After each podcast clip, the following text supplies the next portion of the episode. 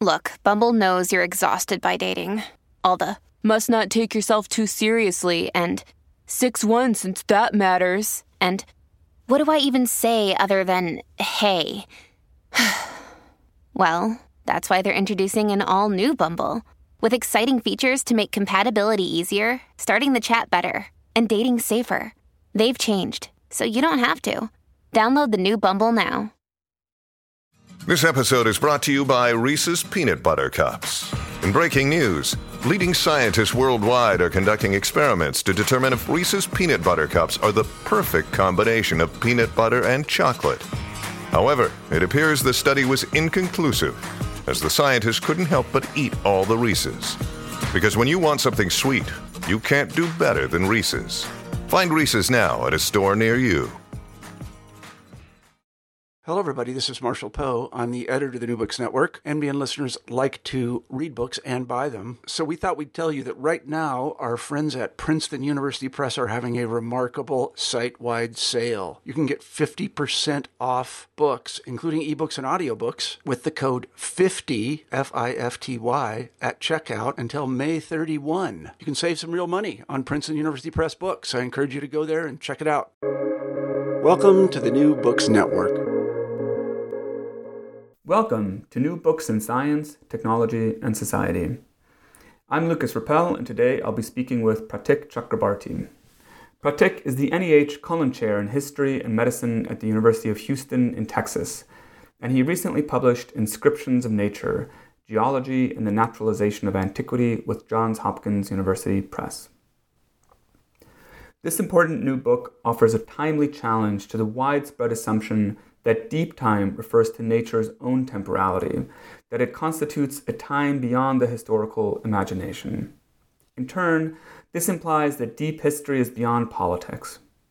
In contrast, Inscriptions of Nature aims to denaturalize deep time by emphasizing the politics of prehistory and showing how deep time itself was a human invention with profound social, cultural, and economic consequences. It does so by examining how and why engineers, naturalists, military officers, and colonial bureaucrats working for the British East India Company began digging the earth in South Asia like never before. By excavating canals, sewers, and mines, they revealed a lost world of ancient monuments, cultures, and civilizations, as well as prehistoric fossils of spectacular and sometimes quite strange-looking beasts. At precisely the same time, Orientalist scholars also began digging into ancient texts and delving into the lives and bodies of indigenous populations, closely examining their myths, legends, and histories. Pratik Chakrabarti argues that both pursuits were deeply entwined with, entwined with one another, which led to a naturalization of the earth and its ancient inhabitants. Please pardon the pun, but this is a truly groundbreaking book, upending any number of conventional assumptions and taken-for-granted ideas about the deep past. From the, banks, from the banks of the Yamuna River and the peaks of the Himalaya Mountains to the forests of central India, Pratik's wonderful book examines how Hindu antiquarianism, sacred geography, and ideas about aboriginality intersected with the colonial history of South Asia. Readers will also learn about the nineteenth century origins of Gondwanaland, the deep history of giant tortoises, and the discovery of ancient canals. This, this book is just brimming with new insights and provocative interpretations, an absolute pleasure to read. Welcome, Pratik, to New Books in Science, Technology, and Society. Thanks, Lucas. Thanks for inviting me. So I wanted to start with a bit of a biographical question. So looking at your website as I was preparing to do this interview, I got the sense that your most of your previous work was in history of medicine and history of the laboratory sciences, whereas this new book, Inscriptions of Nature, is really about the history of the earth sciences, the sciences of deep time. So I wanted to ask how you changed tack, how you made the transition from one kind of topic to this very different kind of topic. Thanks, Lucas. That's an interesting question um, because I have always considered myself a historian of science.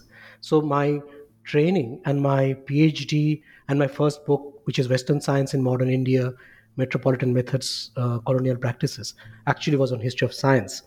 Uh, from the eighteenth century, Orientalism, how science evolved, natural history evolved, from very Orientalist study of Indian um, past. So, you know, the links between what is Indian past in cultural terms and what is Indian past in natural forms, the plants, the that coexistence was a key part of my first book. And then um, for different career reasons, I wrote three books on history of medicine. But uh, I remember uh, making the journey between history of science and medicine. And uh, um, I felt that, you know, when you go into history of medicine, the reading list is very different. Um, and I read, I, and so I, I had read Thomas Kuhn before I read Akernet. So, you know, that adjustment. So this book is actually uh, going back to that original um, interest that I had. And I wanted to investigate, investigate some of the key uh, logics or, or reasons that I had explored in my PhD and my first book, which is about this idea of the natural and the historical, which I think is a key part of that this book itself, of how the two coexist and the complex relationship between natural and historical, which is the key history of natural history. Um, so that is where I started to go back to, um, and that's how this project developed. It's an uh, it's an interest that I had about understanding the relationship between the natural and the historical. So it sounds like it's more of a kind of return to an, an initial interest so much than a departure. Yeah. Yeah, interesting. And I wanted to ask you also if if you wanted to talk a little bit about the writing process. So how you went about doing the research for this project and writing the book, and how your ideas changed and developed and evolved as you were doing the research and then writing up the project. Thanks, Lucas. Thanks. Thank you for this question, because I, th- I think... Um, we don't uh, speak about it enough as, as authors, as students, about the difficulties of writing. I, I'm talking about difficulties because it's mostly difficulties that I face in writing processes. Uh, the joys are few, uh, and that, but the, mostly it's difficulties. Uh, I, I think one of the uh, one of the key points that I started. So I started. I kind of knew what I was going to work on when I started writing this, which is the history of geology and Orientalism and the idea of the Indian deep past, essentially. So I knew the kind of archive that I have to look into, the Orientalist, uh, the Asiatic Society literature, the vast archives of the British Library about Indian uh, Orientalism and other natural history reserve, uh, surveys. But the problem that comes is what you do with the material. And I started uh, because the historiography of history of geology is an art science. It's it's quite strong, and I started to write a very conventional history of geology. Uh, I mean, almost an Indian version of deep history and earth history. And then I realized it's not working. And almost in the middle of that writing process, there was a crisis. And where do I go from that? And I'm not going into the uh, the intellectual part of that process, but I uh, decided to write it all over again. So I wrote. So uh, one of the one of the practices I had, had done for this book, probably to save time, the very brass tacks of writing, is I started writing almost as I was researching, very early. Um, that came with experience, uh, but that also was almost to save time. That you know that you were. I, I there was a point there when I was actually writing in the archives, so I wouldn't even take primary notes. Um, because I thought I knew what I was writing. I was writing the chapter in the archive, if you know what I mean. I had a laptop, I had the sources around me, and I was actually writing the chapter. So I had to scrap that entire process and go back and read and rethink and reread and read much more widely um, than I was doing into histories of art sciences, art histories, deep time in Australia, South Africa. So completely open up the possibilities. And that's when I had to rewrite a lot of my material. I would say that I'm, I was still right in starting to write quite early, because I wouldn't reach that crisis when I did if I had not started to write that early. And the rewriting w- was necessary, but the first draft was as crucial as that. So that's my that was my experience. That and and for a, for a, almost till the last year of writing, I didn't know what I was writing on. And it was just writing in the uncertain. It was just grappling. Um, and I remember, sorry, I'm just going on. I, uh, but I remember one of my, the advices my PhD supervisor gave, which was key in that moment, is writing is an act of thinking. And as you write, you think. Otherwise, your, my ideas are fully in my head. You know, if you're sitting in the archives and collecting materials, you have a, a wide range of ideas, but you don't know how clear those are till you start writing. So it was through writing I processed that uncertainty. I mean, I definitely sympathize with the idea that writing is both enormously generative, right? That writing and thinking are not distinct enterprises, but rather that they are in fact part of the same enterprise, that writing and thinking go hand in hand, but also that it's such a painful process, unfortunately, that often it's just a process full of anxiety, full of uncertainty. Just as you were saying, you don't know where you're going, and it's a process of grappling with that unknown and trying to figure that out. And that's, I think, why writing is so important, because what writing is is trying to give shape, trying to make the uncertainty take some kind of shape. Yeah, I call it giving shape to the beast. It's uh, it's uh, the beast uh, appears only if I start writing, um, and and the beast is the book that I'm trying to write or the idea that I'm trying to formulate. And it is a painful process. There's, I, I don't know, probably there are, but I don't know too many people who have enjoyed the writing of a book entirely. There are hard, painful uh, times in writing. So, I often console myself with the thought that if writing comes to you easily, it might be the case that you're not writing very well. that to, that it, that the pain of writing is maybe an indication that there's something right about what you're doing, that you're really struggling with it, that you're really... that you're engaging in the process in a kind of a, a genuine way that produces new insights. That, you know, learning is difficult. Learning is fraught with risk. Anytime you learn something new, you don't know where you will end up. And so I think that pain is a, it can, I console myself with the thought that the pain is an indication that I'm doing something right. It's the grit in the oyster. It's it's that process. It, there's no escape from it. And I know the next book I write will be equally painful, but that's where we are. Yeah, unfortunately, it's the profession we've, fortunately, maybe, or unfortunately, the profession we've chosen. So I wanted to get back to the book itself and the arguments that you make in the book. And I wanted to start with the end of the book, which is the conclusion, which I found, I have to say, it's, it was when reading the conclusion that your, that the kind of ambition and the scope of your argument really became clear to me. I really began to understand. I thought I understood what you were doing before I read the conclusion, but it's once I read the conclusion that I really started to see m- so much more, so many more facets, so many more elements to what I now think you are up to in this really amazing, important book. And so I wanted to ask you about something that, you know, in the conclusion, you describe a widespread assumption that deep, deep time, kind of the time of prehistory, refers to nature's own temporality. I'm quoting here, that deep time refers to, quote, nature's own temporality, a time beyond the historical imagination, which in turn implies that there's a sense in which people often assume deep history might be beyond politics, that there's something especially natural about deep, deep history.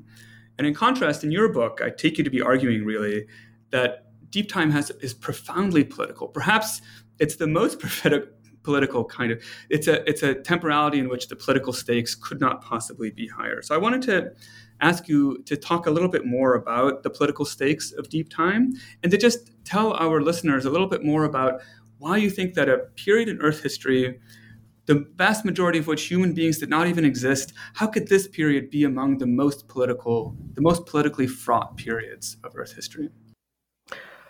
Thanks, Lucas. Um, it's It's a very um, core question that I dap- grapple with. So I have to explore uh, or uh, the answer in, in different directions. But I'll come back to your question, core question. So I think the best place I can start um, answering this question is to start thinking about what is the role of a historian, particularly when a historian is writing the history of geology. Um, that question is important because geology itself is a historical discipline. It studies the past. Like many other sciences, uh, geology studies the past. So what does what does a historian do? Does he or she follow the geological pattern um, of how the art history or the history of the art was studied and was unearthed? Um, so that trajectory is uh, almost what I would call geology light, just for the sake of Uh, the understanding. So does a historian follow the geological trajectory of the past and narrates how things happened, how the geological art history was, uh, was uh, studied? Or does a historian challenge the frames within which that Earth history came to exist and came to understand. And that uh, was a core part, or challenging the f- frame was a core part of what I wanted to do in the book. And I do that through this idea of the naturalization of the past. What I mean by the naturalization of past is that that is the fundamental element of geological thinking. That, and that started from the seventeenth century or eighteenth century, gradually within the emergence of natural history, that nature has its own ways of evolving. And it's not governed by the divine mind. It's not governed by any celestial design. It's it has its own idea of time and own idea of, of evolving through past. That idea of nature's own temporality became much more entrenched in the nineteenth century with the um, emergence of geohistory. Um, that the idea that that temporality is much deeper than human history, much deeper than religious texts. So nature's de- time became much, m- much deeper. So the idea of deep time is one of the core elements of this idea of, uh, of naturalization, that nature is the dominant factor and nature's own, own time drives this entire history of the earth. That, I would say, is not only the core feature of geohistory, but also, in a way, Western epistemology. And I have felt that historians of science have not distanced themselves or challenged this frame. They have followed the naturalism of nature histories, that they have studied, they have almost told us how this earth became historical, how nature became historical. That, and I'm, I'm, if you read the broad spectrums of history of geology, history of science, is where the study is located, that how the history of earth became natural. Now, the problem with that framework is the moment you say something is natural, it appears apolitical. And the reason behind this, and, and I've given the example of a political event in Indian history, which is, uh, I think it's the first chapter. See, I'm forgetting, forgetting the book in a way. I wrote it almost three years back now. So um, it's a first chapter, which is the discovery of, of you know, the canal that became a, a river, and which is from a historical to a natural. So a canal is a historical object created by human beings. A river is a natural object created by nature. And the debate on one hand is how what was imagined to be a medieval canal system was discovered with the use of geohistory to be a river system. Now that river then becomes the famed Hindu river called Saraswati. Now, the moment that becomes a natural river, which is then, so these we, apparently these river appeared in Hindu texts, in old Indological texts, which were evolving at the same time that the geological past of India was evolving. So they borrowed together. So, so Hinduism became natural to in India, and the river became the proof of that naturalism of Hinduism. So Hindus are natural beings of the earth, and the river, as much as the river is a natural object of the earth.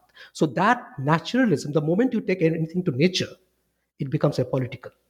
So the core part of my argument is, it is in this naturalism of time that the past appears apolitical. And it is important, so I'm not, so The two, so it is important to understand the political processes by which by which time uh, or, or, or temporality appears naturalized, and the, the, there there there is another factor to that. Is is for example, uh, I give the example of uh, of Gondwanaland. Um, uh, uh, is that Gondwana in you know the the history of uh, of the discovery of Gondwana swamps of deep time doesn't refer to the coal mines that were developed in, discovered in the nineteenth century in the colonial regions of South Africa, Australia, and India, from which the idea of the deep time evolves. The, the Glossopteris fossil was found in the coal mines of India, Central India, and Australia. And, but deep time almost distances itself from the colonialism of Gondwanaland and writes a political history.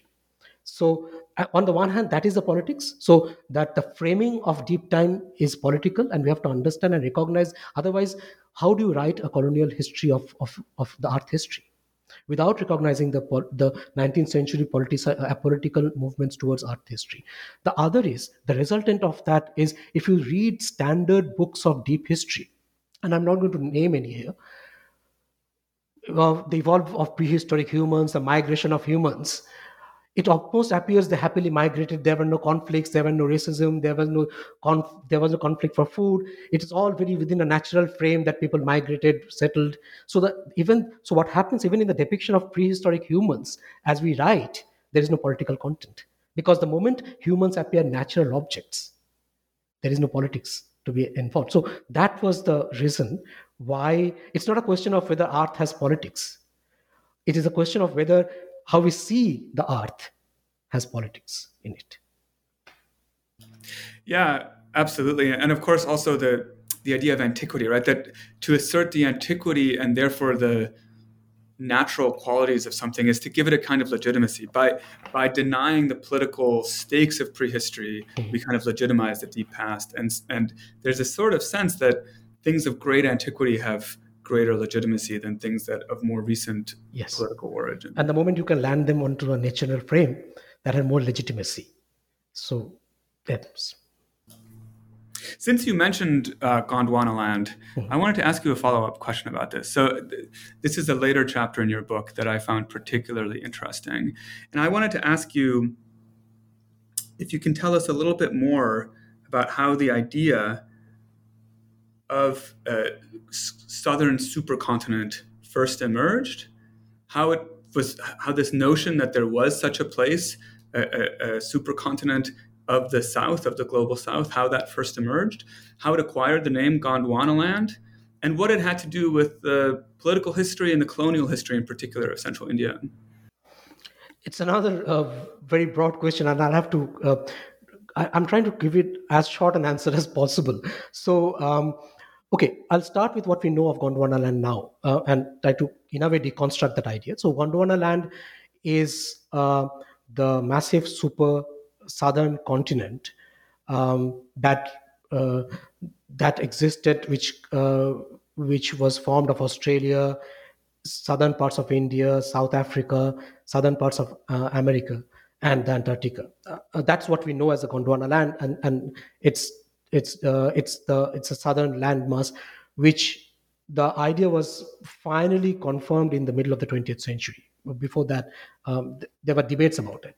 So that is what we know as as the Gondwanaland, a land that covers the entire almost southern uh, uh, regions of the earth. But how the uh, idea emerged? Now, the word Gondwana um, comes from an Indian region. There's actually a physical region in central India called Gondwana. Um, that Gondwana region, a word essentially means the forest of the Gonds.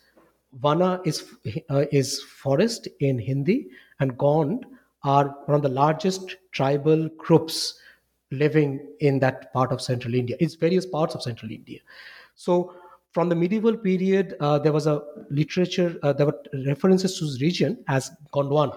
So the British had uh, had assumed this, this term for this massive region, forested, deeply geological land formations region, um, as a Gondwana, as the Gondwana region, and they started uh, studying the landforms or land formations of this region, um, and at the same time they were studying also the tribal populations uh, of this region.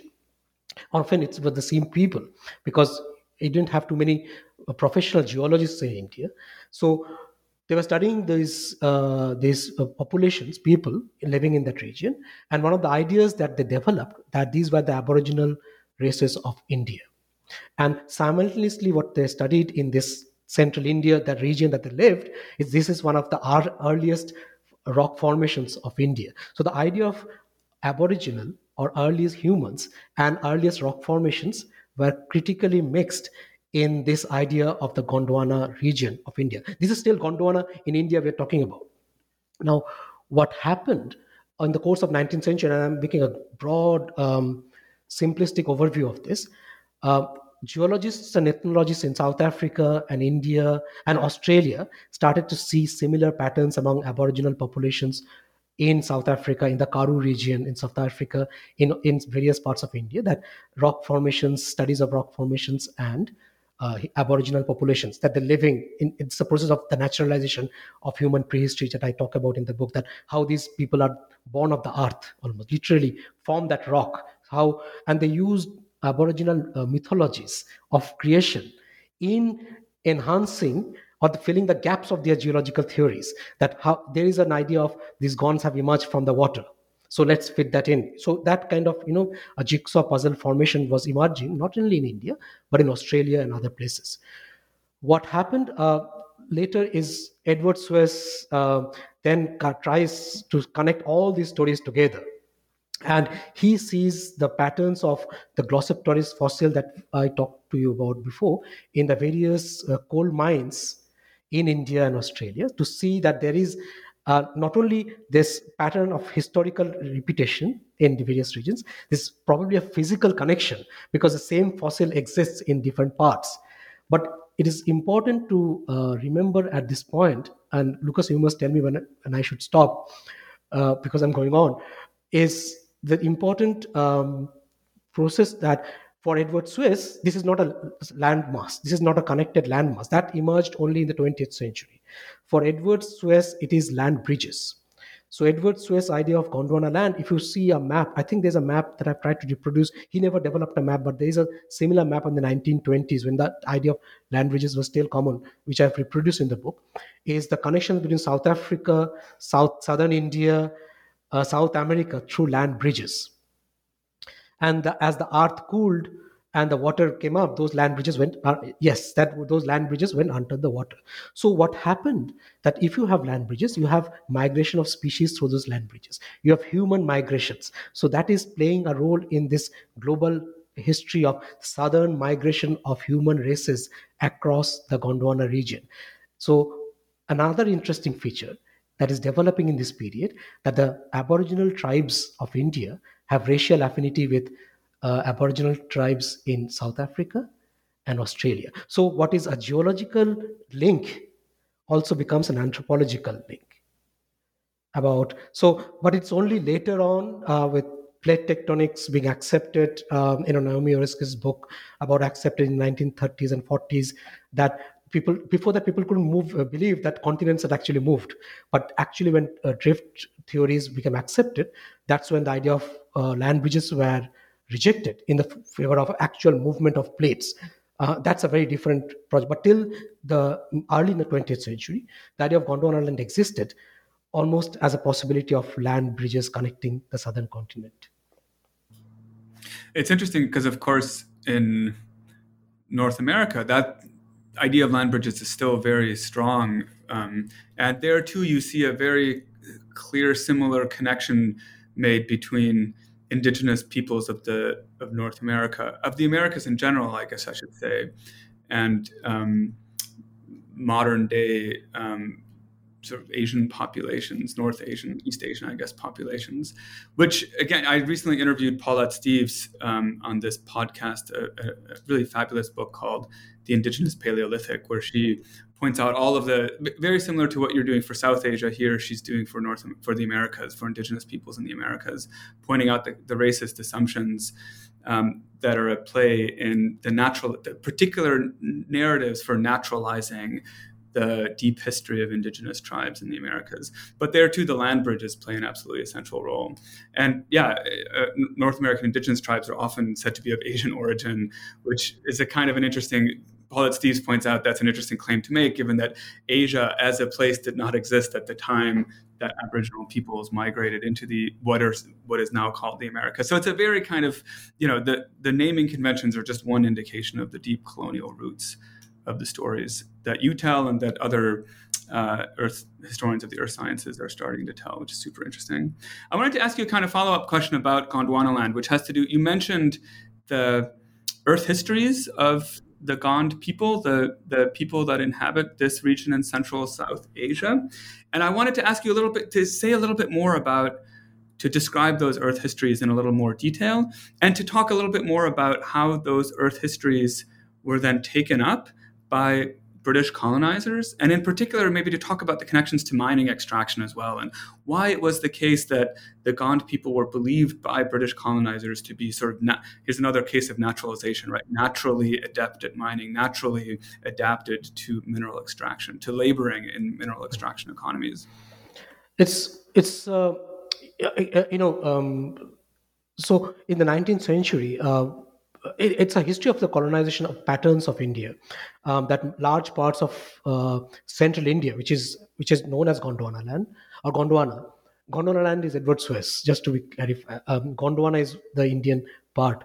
Um, so large parts of what is known as central India um, were only colonized in the nineteenth century. Although northern India was colonized at the end of the eighteenth century. So it's only the middle of the nineteenth century, the large parts of central India, almost um, at the same time, slightly earlier, but of colonization of Africa, of Central Africa. That's why you see the patterns and, and Australia. So the historical patterns are similar.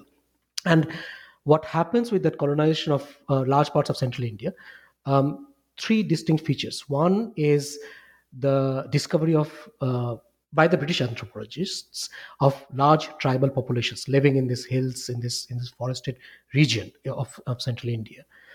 Uh, and with that, there's a discover, there's an investigation of who are these people and how are they different or similar to the existing Hindu and other other races uh, of India.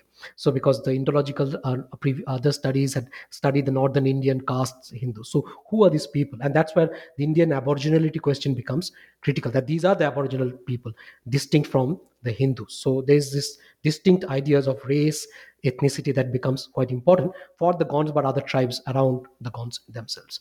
So that's the first um, point of discovery in the central India. In the second is um, the discovery of mines in this region, and all goes hand in hand. So um, the, the exploration from the mines find anthropolo- uh, the the con- uh, uh, people living in that region. So so the, the so the diamond coal mines, deep coal mines were excavated, and this is the time of the British industrialization. So huge hunger for coal.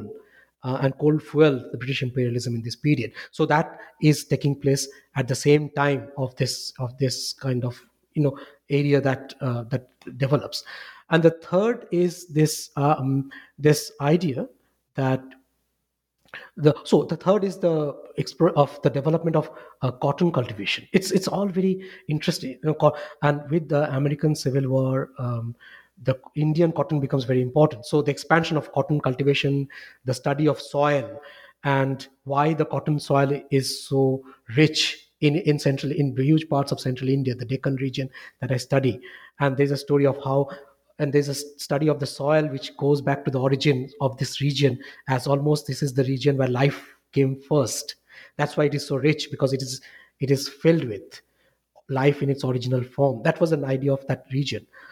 So what happens is that all of this were taking place simultaneously. So there's and the, so as the so and this simultaneity is important because it happens even today. And uh, in so as the aboriginal populations were discovered, they were also being replaced from their land, and that's the tragedy, as because these coal mines were being formed or these tracts were being taken over.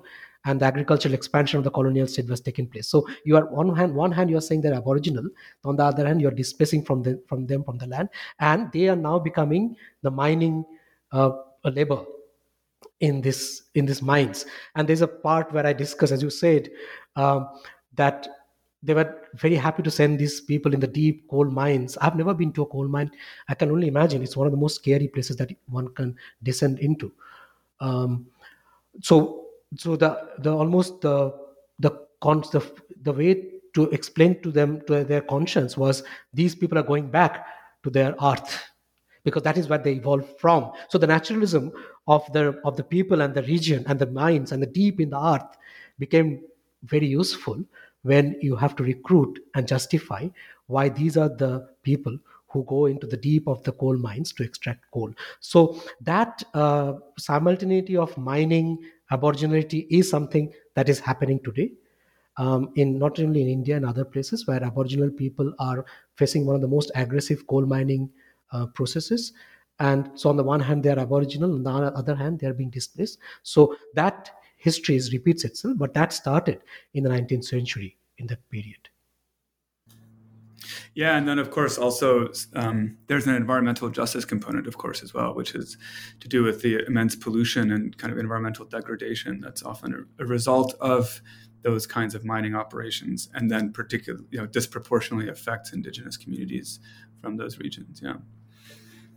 I wanted to ask you a little bit about indigenous knowledge about prehistory. And in your book, you have two examples in particular where you talk about um, this question about how scientific knowledge made by geologists and indigenous knowledge about prehistory come into contact, come into conversation, come into conflict in some cases. Uh, and one one example is the example of shallograms, and the other one is turtles and giant tortoises.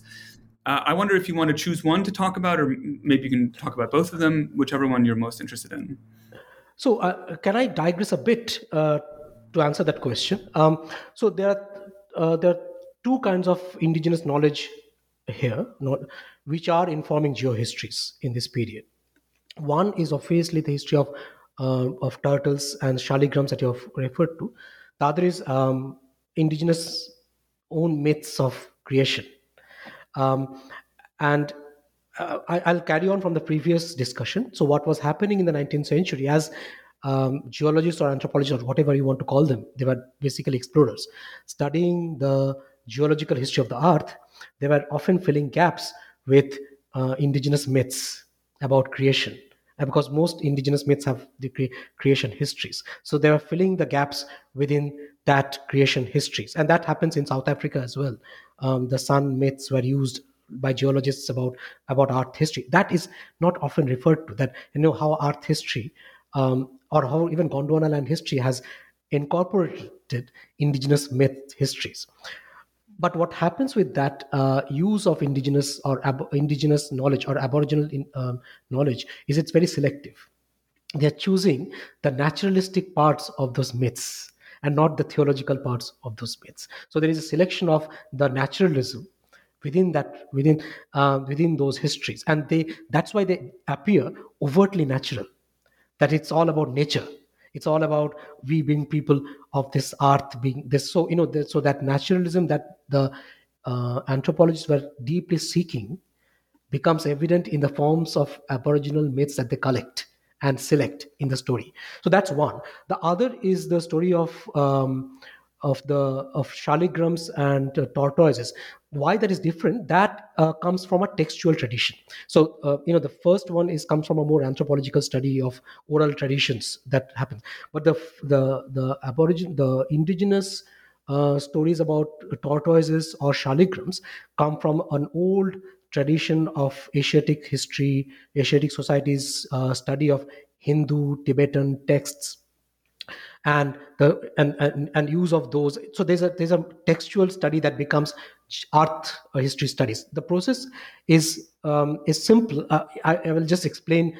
So one of the one of the um, projects that Asiatic Society, which was established in seventeen eighties uh, by William Jones, you know the the kind of the pioneer uh, Orientalist in India, was that he came to India to show that the Hinduism um, is part of the biblical Um, or Abrahamic religious ideas. So what he was trying to show in that textual study of Sanskrit and other texts is the references to the flood. And so all he was studying the indigenous texts of Puranic, you know, the Puranic is, Puranic means the old times, essentially it means old times, which is the kind of semi-historical text that existed in India, where he's studying those um, for references to the flood. And by probably no great surprise, he finds them, that references to the flood. Almost every civilization has apparently references to the flood. I don't know, don't ask me why, I am not going into the discussion right now, but he finds those references to the flood. And what he finds is the Lord Vishnu, and, and Puranas are the stories of Lord Vishnu and Lord Vishnu's evolutions in various forms. You know, that is the Purana. So he takes ten avatar, um, or ten uh, incarnations to become Lord Vishnu. And each is evolving from the fish to the tortoise to various forms. And each is, in each avatar or each incarnation, Lord Vishnu is saving the world from the flood. So he has also, William Jones and others in the late eighteenth century had already collected almost semi-geohistorical traditions from Indian uh, Puranic literature about earth history and about the flood. What happens in the nineteenth century, the Abrahamic uh, connotations disappear. You know, it becomes a more secular perspective. But then you have traces about in the in the library about references to um, to the tortoise and to shaligrams as part of Vishnu's ring was the shaligram, you know, the, the, the fossil form. And then in the nineteenth century, they start finding fossils. Uh, they discover that shaligram is actually an ammonite fossil. So, and they discover, so one of the avatars was a tortoise. So the uh, this, uh, Hugh Falconer and uh, Kaut, uh, P B Kautley found this massive uh, tortoise fossil in the Himalayas, which is on the one hand, if you realize, is part of the avataric formation that references to, this is one of the avatars of tortoise was one of, one of the avatars of Vishnu. On the other, you have now a fossil that is a geohistorical specimen. So then uh, Falconer goes back to read those Puranic texts, saying that these were not about Abrahamic religion. These were actually references to fossils. So Indians, and then this historical imagination started, which continues today, that early Indians were early geologists. That they what they saw, so every avatar, and you can find fossils of every avatar, the fish, that they were actually proto-geological imaginations by Indian saints who wrote or who composed the Indian texts like the Purana. So, so when geohistory became secular, in India, it became more mythologized, if you know what I mean, because it became not mythologized, its links with mythologies became fundamentally important, because through mythology, you could prove that Uh, that Puranics were not mythological texts. They were actually art history texts written uh, thousands of years back. It's another instance of naturalization. Yes, yeah. yes. Sorry, yeah. I will keep coming back to that. Yeah, it's fascinating. I mean, it, it also it, it implies a kind of critique of, yeah, some of the work that, you know, folklorists, I'm thinking of Adrian Mayer, for example. Um, it, it's a really interesting um, perspective that is quite different from um, the work of uh, many other people who've, who've thought about some similar kinds of issues. Um, yeah, I wanted to, maybe as a last question, um, before we wrap up, I wanted to ask you about the Shivalik Hills. So to just tell us a little bit about this region in northern India, in the foothills, I understand it, of the Himalaya Mountains, the kinds of fossils, how, how the Shivalik Hills were first discovered, like who, well, I shouldn't say first discovered, how European naturalists first became interested in the Shivaliks and what kinds of fossils they found there and what role that particular locality, that particularly rich locality plays in this story about the naturalization of Earth history that you're telling. So um, geographically, Shivaliks, if you imagine the Himalayan mountains, um, the Shivaliks are the southernmost uh, range uh, towards India. So it's the what is known, uh, what is the Indian sides of the Himalayas, the foothills. So that is, uh, and the central Himalayas are the highest peaks, and then the Tibetan, um, the plateaus. So, and that uh, geographical feature is quite important because um, in the nineteenth century, as the British wanted to explore trading to Central Asia, they were looking for explorations through the Himalayas. And that is where, so it's basically trading with Central Asia uh, for purposes of that. So they were exploring uh, the Shivaliks for very trading and commercial purposes. At the same time, the, the foothills of Himalayas and Shivaliks had featured for various reasons in Indian textual traditions. You know, these were, were the, the abode of the god, lords, abode of the gods. In the Himalayas are the abodes of the god, which has appeared in, as I said, in the eighteenth century texts within that theological perspective. So as explorers like uh, Falconer was going into and exploring the trade routes, they were also aware of this religious importance of these mountains, but they were also doing finding fossils in this. And the Shivaliks were a critical part of the Indian fossil discovery. It's one of the, the largest fossil uh, sites in India. And, um, and, and one of the points I make is Alps sit quite uh, heavily and the history of geology. Uh, and it's important to recognize the history of, uh, of Himalayas and the Shivaliks as an alternative site of fossils that changed how, because one of the one of the reasons for of how the plate tectonics worked was the, the Indian plate hitting um, and the rise of the Himalayas.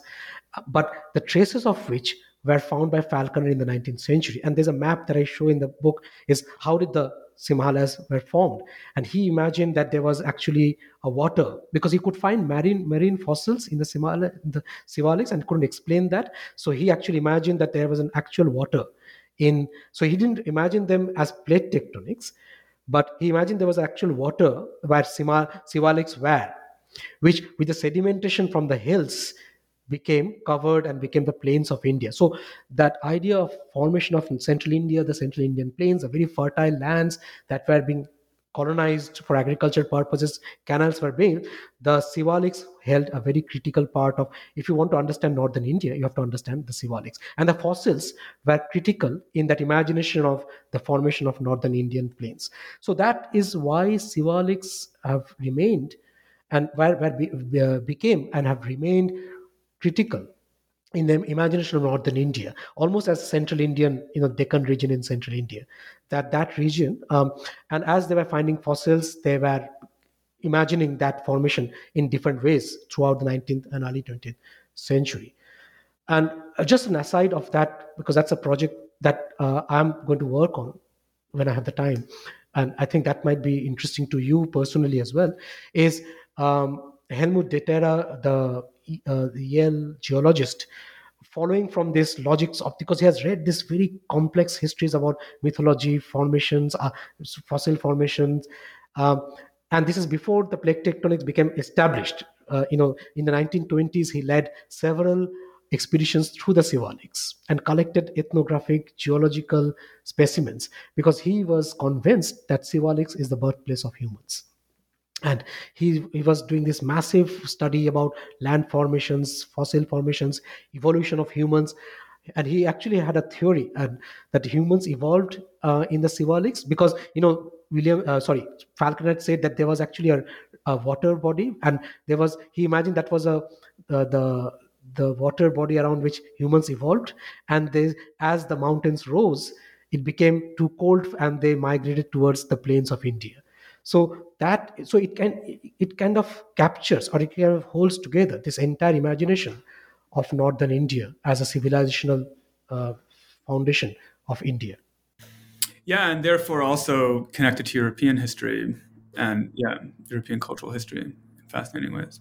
Yeah, it's absolutely amazing book, Pratik. So thank you so much for taking the time to speak with us and telling us about this fabulous research that you have been doing. Thank you, Lucas. Thank you.